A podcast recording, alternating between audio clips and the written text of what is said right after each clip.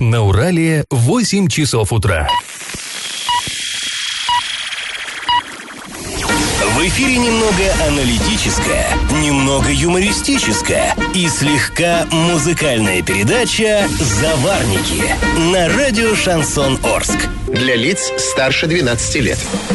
Всем доброе утро, друзья! В эфире радио Шансон Орск, как всегда, программа «Заварники». И ближайший час вы проведете с Эльвирой Алиевой. Всем привет! И Павлом Лещенко. Ну что ж, мы сегодня будем обсуждать, как всегда, новости. Например, мы поговорим о снегоуборочной технике, поступившей в Орск. Ура, ура, наконец-то.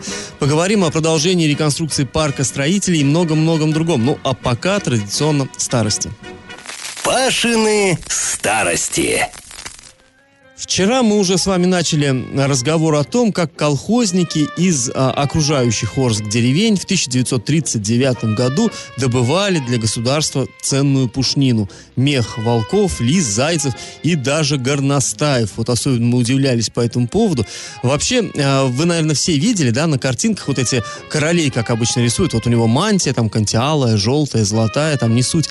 И она таким мехом белым в черную точечку оторочена. Вот это и есть тот самый горностай горностай. У него белая шубка такая, шкурка белая и черный хвост. И получается, что вот так вот это, если сшивать из множества-множества шкурок, ну, он небольшой зверек-то, типа вот ласки, что ли, а, сшивать получается вот так красиво. Ну и почему именно монархи так его любили? Считалось, что горностай это очень такое чистоплотное животное, и он был символом чистоты. То есть он даже вот в дикой природе э, там лазил по этим, по траве, там, по земле, он не пачкался. Вот он был белоснежный белоснежный.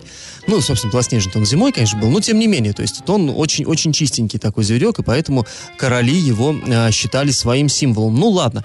В общем, спустили сверху колхозникам план. Надо заготовить пушнину для вот для того, чтобы пролетарии, вообще трудящиеся не мерзли зимой. Ну, как этот план выполнять? Местные власти решили раскидать его между 11 местными колхозами. В их числе оказались, например, память Ильича. Память Ильича это был вот колхоз с таким названием в селе Банное. Красный Восток, это поселок Новый Кумак. Путь к социализму, село Колпакское. Жанатан, аул Тукай. Победа это село Плосковское, ну и так далее, тогда 11 штук, там даже Красный флот был, откуда флот, у нас степь вроде, да, ну вот так, Красный флот. В общем, а, один колхоз должен был пару охотников выделить, другой сразу семерых, ну тут, очевидно, все зависело то ли от а, величины самого колхоза, то ли даже скорее от того, насколько богаты дичью вот окрестности села. И что интересно, желающих-то заняться охотой было очень немало. Все мы помним, да, еще из уроков истории, что э, обычные колхозники, они тогда денег-то не получали за свою работу. Им там специальные тетрадки, учетчик отмечал так называемые трудодни. Вышел на работу, палочку ставит, отработал. Ну и вот, а денег нет. А потом там, когда уже снимали урожай, каждый свою долю получал. Денег не получали. А вот охотник, будучи колхозником, мог заключить договор с райпотребсоюзом или за год пушниной, за, ну, заготовка пушнины, интересные были, конечно, эти названия, сокращения, он мог заработать настоящие живые деньги. И поэтому желающих было-то, в общем, много. Но, с другой стороны, а, кого попало, то, туда не пускали, потому что за невыполнение плана, если он, э, ну, нужного количества горностаев или там лис не набьет, то за это придется отвечать всему колхозу. Колх... Э, план-то на колхоз спускается. И поэтому интересно интересно, как э, придумали делать. Орский горсовет постановил, цитата, «на общих собраниях колхозников выбрать охотников и с 1 ноября 1939 по 1 марта 1940 года освободить их от работы в колхозах, не отрывать от охоты в течение всего сезона добычи». Э, конец цитаты. Ну, то есть, вот понимаете, да, это выборная была должность, интересные э, времена, но при этом на 4 месяца охотников а, отрывали от крестьянской работы, туда дни им не ставили, деньги заработают, и, и то хорошо, и более того, им давали колхозных лошадей но вот с этих заработанных денег они еще должны были колхозу лошадей оплачивать, гужевой транспорт, как э, сообщается, как называется это в этом э, постановлении. Ну что ж, друзья, мы вам сейчас предлагаем поучаствовать в традиционном конкурсе. Вопрос будет сегодня очень простой. И скорее на реакцию выиграет тот, кто напишет нам быстрее. Как всегда, ну как в последнее время, два человека, два победителя сегодня будет. Скажите, какой зверь изображен на гербе Оренбургской области? Вариантов ответа не даем, просто вот напишите одно словечко, название этого животного. Ответы присылайте нам на номер 8 903 390 40 40 в соцсети Одноклассники в группу Радио Шансон Ворске или в соцсети ВКонтакте в группу Радио Шансон Орск 102.0 FM для лиц старше 12 лет. Галопом по Азиям Европам! А в Орске на Юмзе снова продлили простой. Об этом сообщили сотрудники предприятия. 22 января, то есть сегодня, заводчане вновь встретятся на заводе, чтобы подписать соответствующие документы. Однако руководство предприятия сообщает также, что 22 января часть заводчан вернется на рабочие места. Тепло э, в цехах есть. А напомним, предприятие находится в простой с 12 сентября. 29 декабря арбитражный суд Оренбургской области ввел процедуру наблюдения на ЮМЗе, а это первая стадия процедуры банкротства. Ну и вот что интересно, руководство почему-то ну, говорят, что часть тех, кто был в простое, выйдут на работу, но не говорят, сколько именно все-таки. Вот хотелось бы знать, все-таки в, како, како, в каком процентном отношении, что ли, да, сколько ну, останется дома, сколько... и уже хорошо. Ну, хоть сколько-то, да. А, еще новость не шибко приятная. Жители города Орска жалуются на сильный химический запах в воздухе. Ну, в общем-то, уже привычно. По их словам, запах этот стоит уже четвертый день. Но, судя по данным экологов. Последние замеры проводились 18 января, и согласно вот этим данным, превышений ПДК вредных веществ в воздухе не было обнаружено. А тут стоит сказать, что в выходные особенно сильно чувствовался вот этот вот запах химии. Мы, конечно же, не экологи, мы не можем так вот по запаху определить а, вещество, да, которым пахло, а в выходные замеры не делаются. Поэтому, ну вот, вот, поэтому ПДК, собственно, не превышено.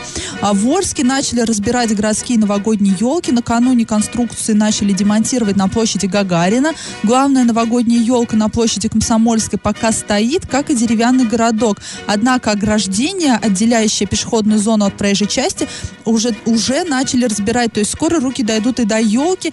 А, и такая хорошая новость. В Орске появилась новая снегоуборочная коммунальная техника. Для тех, кто не знает, в городе, в принципе, с этим проблемы. И был, был, ну, было время, когда ее Я вообще... не думаю, что есть люди, которые этого не знают. Все Ну, ходят, может смотрят быть, под ноги. не знаю, да, было время, когда вообще такой техники в городе не было, но подробнее об этом мы поговорим а, после небольшой паузы. И как это понимать? Администрация Орска опубликовала дизайн-проект второго этапа благоустройства парка строителей, то есть работы, которые будут проводиться вот уже в этом 2019 году, но, разумеется, когда вот немножечко потеплеет. А, напомним, что э, парк реконструируют в рамках федеральной программы по созданию комфортной городской среды. Из федерального бюджета на это э, весьма серьезные средства выделяются.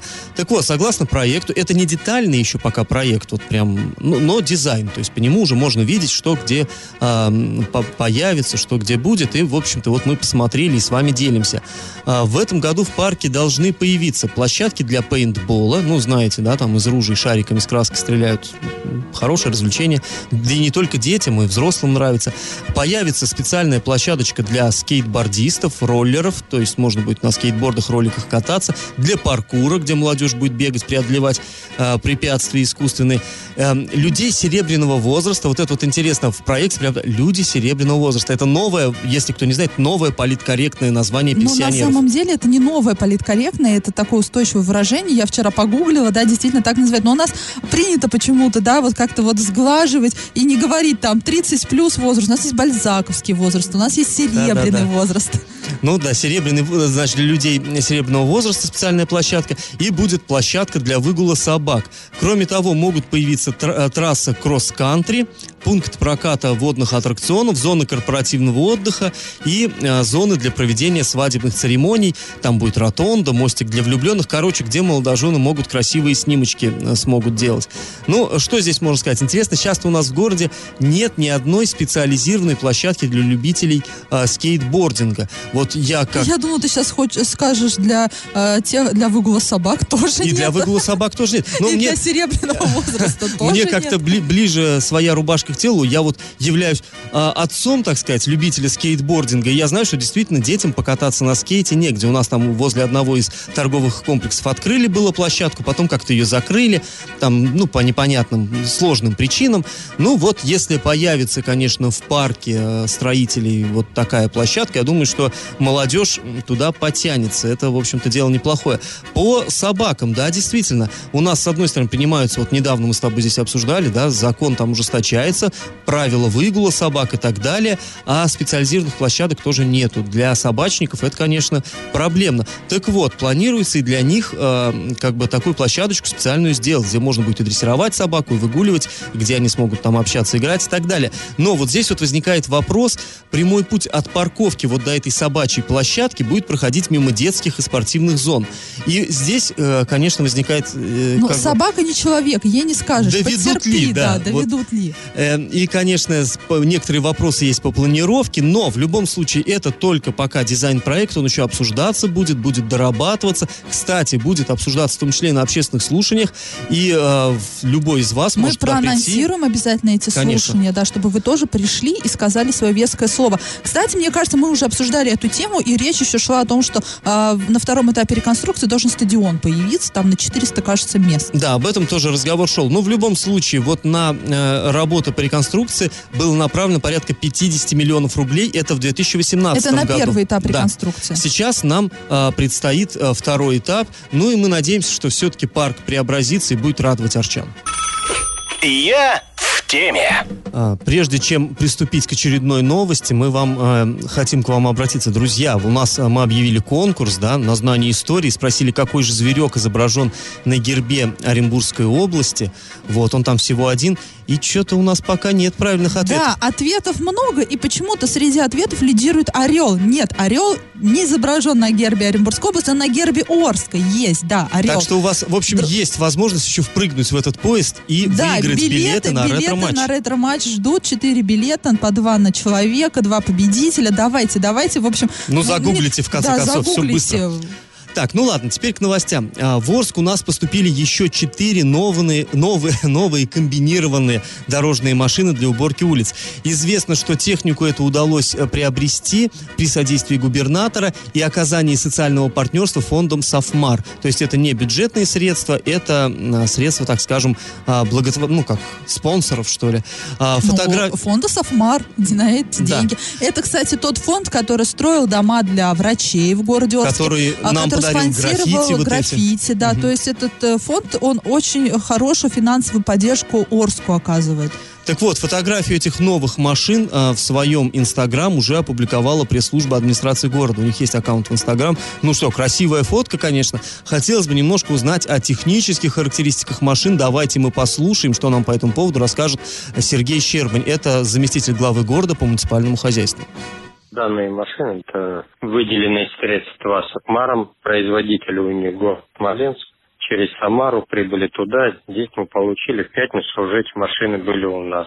Согласно этих договоров купли-продажи, они сейчас у нас 22 будут поставлены на учет. После этого произойдет торжественная передача этих машин городу. Именно для нашего города мы подбирали такие машины. Сами машины являются КДМами, это комбинированные дорожные машины. Значит, они предназначены для уборки улиц, у них есть отвалы, щетка, и пескоразбрасыватель. Кроме того, в летнее время, в теплое время они переоборудуются, устанавливается емкость для воды, и она поливальной является. У нас есть такие две машины, два КАМАЗа, прототип, вернее, таких, но они, особенность этих новых машин в том, что они двухосные а не трехосные. Двухосная машина позволяет маневрировать, получается, и она по нашим улицам, которые не очень ровно широкие, вполне приемлема. Если мы те трехосные машины применяли только в основном по направлениям гостевых дорог, а они, как правило, у нас широкие прямолинейные, то эти машины будут уже участвовать во всех по очистке и третьей, и четвертой категории дорог. Ну, то есть мы поняли, да, такие машины у нас в городе в принципе уже есть, они себя очень неплохо зарекомендовали, но у нас до сих пор действовали более крупные машины на трех осях, которые не могут там завернуть в каждый двор, даже, ну, даже не двор, наверное, а по каким-то мелким дорогам передвигаться им неудобно. Теперь будут более юркие, ну и главное, что их четыре аж. То есть все-таки мы надеемся, что это поможет нашим коммунальщикам нанести такой решительный удар стихии, и все-таки, э, ну, уже в этом году вряд ли, хотя бы в следующем году такой колеи жуткой у нас на дорогах не будет, и не будут коммунальщики икать каждый раз, когда их вот автомобилисты поминают в суе. Ну что ж, друзья, а мы после небольшой паузы вернемся в эту студию и выслушаем претензии оренбуржцев, которые недовольны организацией праздника Крещения. Я в теме. А, В день праздника Крещения в Оренбурге на территории Оренбургского кафедрального собора продавались пустые тары для воды по завышенной цене. Да, но мы все знаем эту традицию, когда люди идут в храм на крещение набирать э, так называемую святую воду. А, ну, в основном, мне кажется, люди идут со своей тары, но если вот не оказалось, можно было там купить. И все бы ничего. Но вот, например, а, полуторалитровая бутылка стоила 25 рублей. Ну, при себестоимости, ну явно не 25 рублей, да, можно купить э, бутылку с водой уже в магазине, готовую, скажем так, и то за меньшую сумму. А трехлитровая бутылка продавалась за 50 рублей, а пятилитровая бутылка за 75 рублей. А, и возле вот этих точек продаж, конечно же, были очереди. И оренбуржцы, которые забыли взять с собой пустую тару, возмущались высокой ценой, но все-таки покупали бутылки на месте. И вот свидетелем этого всего был наш э, корреспондент Андрей Локомотив. Давайте посмотрим послушаем его мнение вот по поводу этого всего. Когда я посещал э, Никольский кафедральный собор в 2017 году, я обратил внимание на то, что ну, пластиковая тара для святой воды, для освященной воды продается по завышенной цене. А в, на тот момент я обратил внимание, что она продавалась по, от 25 до 70 рублей, то есть примерно в 4-7 раз дороже, чем оптовые цены по рынку на эту продукцию. В этом году, в прошлом году я не проверял эту информацию, в 2019 году такая ситуация повторилась. Я был возле вот этих точек продаж и видел, что люди возмущаются, они говорят, что почему так дорого, почему вы зарабатываете деньги на этом празднике. Это в церквях наших происходит постоянно, это речь идет о свечах. Стоимость э, по, э, при производстве, при продаже в десятки раз меньше, чем то, что мы видим в церквях. То есть, если мы говорим о том, что храмам и церквям нужны денежные средства чтобы выживать, то ну, оставьте урны специально для того, чтобы люди могли их оставить добровольно, а не вынуждать их платить более высокую цену. Ну, это мнение Андрея Локомотива. Я э, согласна, знаешь, с точки зрения вот этих бутылок. Ну, действительно, это дорого. 25 рублей за полуторалитровую бутылку, это действительно дорого. А, почему такая цена, ну, как-то не объяснялось.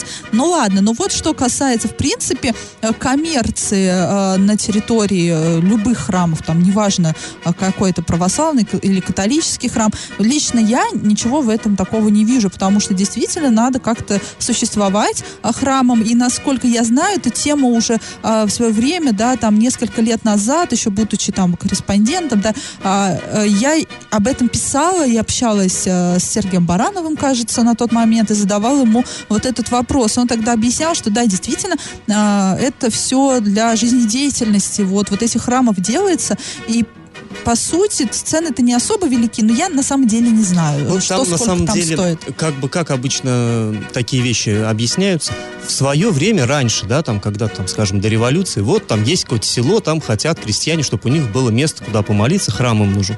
Они сами строили на свои деньги храм, там помещик помогал уж там, ну, вот кто, кому он нужен, собственно, те и строили. Храм, дом для священника, потом туда, соответственно, епископ распределял священника, диакона, они там служили, и люди их содержали. То есть, ну, это было совершенно очевидно, то есть, э, ну, надо, если вам это нужно, вот место для молитвы, то вам нужно в связи с этим нести какие-то затраты. И, в принципе, сейчас мало что меняется, сейчас также есть при каждом храме приход такой постоянный, вот прихожане, они и строят, они и украшают, они и э, оплачивают там отопление, свет и так далее. Вот это все. Они же там кормят, вот я знаю, что у нас в Орске, например, при том же соборе действуют, да, э, бездомных кормят в холодное время года, там по 200 порций горячей пищи в день. То есть все это делают, по сути, прихожане. Но э, бывают такие дни в году, там э, Пасха, э, Крещение, Вербное воскресенье, когда в храмах очень много людей, которые обычно туда не ходят, и вот э, такие люди, как правило, то есть э, тоже как бы им предлагается внести свою лепту вот как Андрей сказал, там урны, ну не урны, ящики для пожертвований, они всегда стоят, но э, кто-то бросит туда, кто-то не бросит. Ну и, естественно, вот такой наплыв народа, им предлагается что-то приобрести. Я ра... тут криминала, но честно говоря, не вижу никакого. Но э, людей тоже можно понять, потому что в новостях часто мы последнее время читаем о часах патриарха, да, который стоит просто баснословных денег, о э, там батюшке, который носит Louis Vuitton, шарфик у него Louis Vuitton, там обувь и сумка. Конечно, в контексте этого э, э, негативно воспринимается вот эта коммерция. И я тоже, меня коробит, когда я иду э, мимо храма э, Пантелеймона, да, вот, который там на Надежде находится, и там висит баннер. Э, можно купить именной кирпичик э, там, который будет потом использоваться при Ну, это строительстве. традиция да? древневизантийская, да. То есть ты жертвуешь на храм, и там с твоим именем кирпичик вкладывается в основание, Ну, как бы.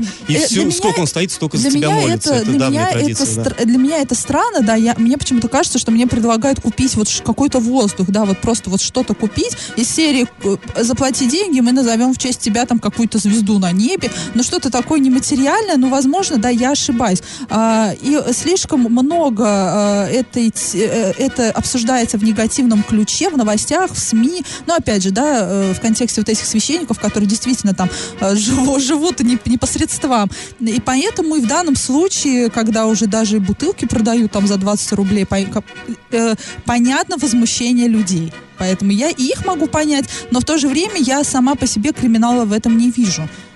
Ну, к сожалению, мы живем вообще в обществе потребления, да, и поэтому ко, все, ко многому мы Все- за относимся все как... услуги надо платить, что- даже за относимся, духовные. да, что это, что это услуга, и у нее есть, как Андрей изящно выразился, себестоимость. На самом деле здесь, конечно, себестоимость дан- в данном случае просчитать очень трудно, но, наверное, да, людей там можно понять. Здесь, ну, ну что, тут трудно что-то вообще А, сказать. Ладно, эту тему мы, возможно, еще обсудим в следующих передачах. А сразу после паузы поговорим об автомобильной аварии, которая произошла на трассе Орск-Оренбург, и о том, какую ответственность за своих пассажиров несут водители между- междугородних такси. И как это понимать?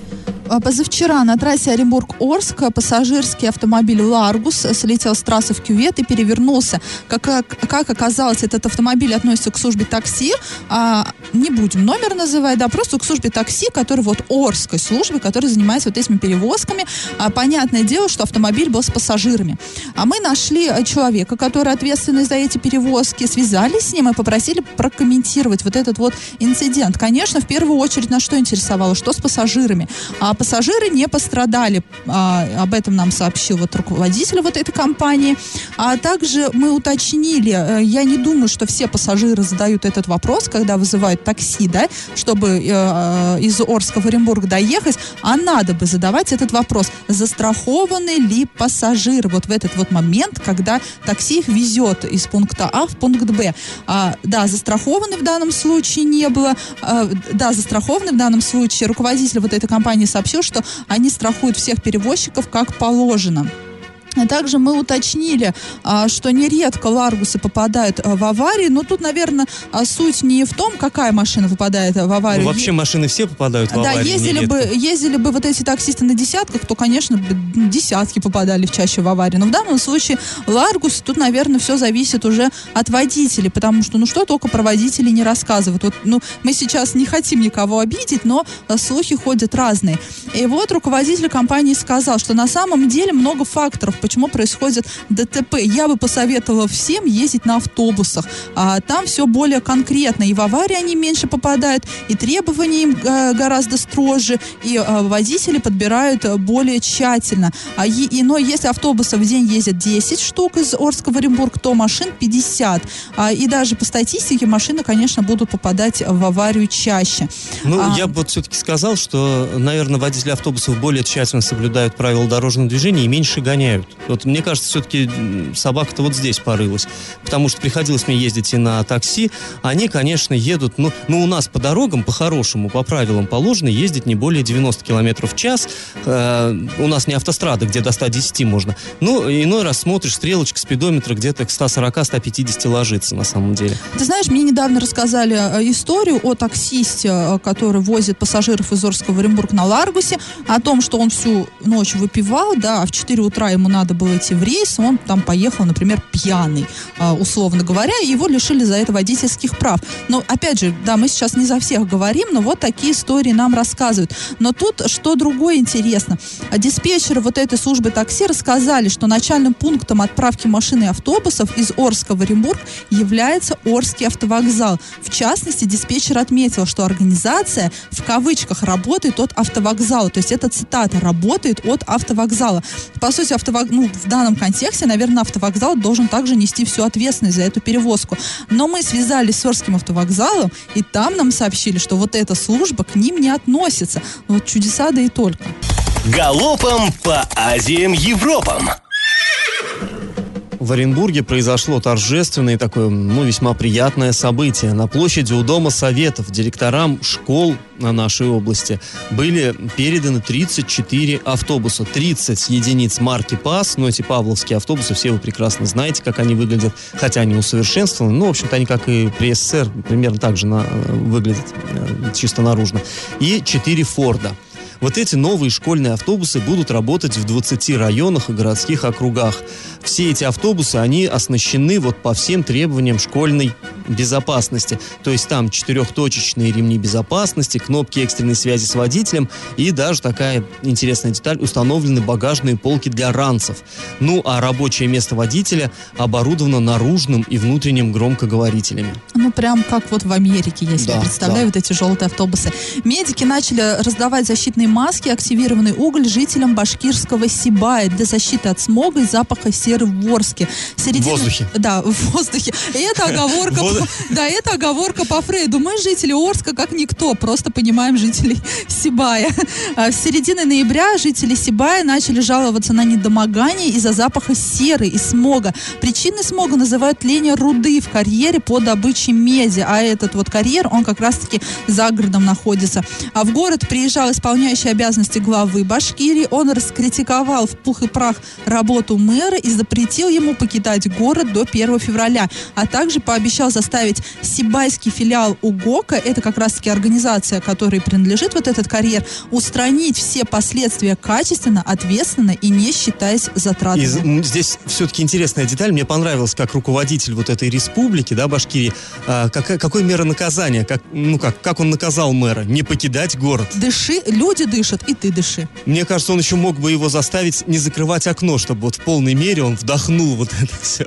Раздача лещей. А в начале программы мы спрашивали вас, какая же изображение какой зверушки изобра- э, украшает герб Оренбургской области. Ну, там вообще у нас герб такой довольно сложный, там щит, на этом щите знамена, крест, полумесяц, голубая лента, которая символизирует собой Урал и так далее, но в самой верхней части серебряное такое поле, и по нему бежит э, голубая куница. И вот тут интересная история, откуда эта куница прибежала, так сказать, на герб Оренбургской области. Дело в чем, с 17 еще века куница считается а, эмблемой Уфы, ну и в целом Башкирии. Этот вот ценный пушной зверек в свое время был там распространен в башкирских лесах, то есть оттуда вот буквально всю Россию снабжали куньим мехом.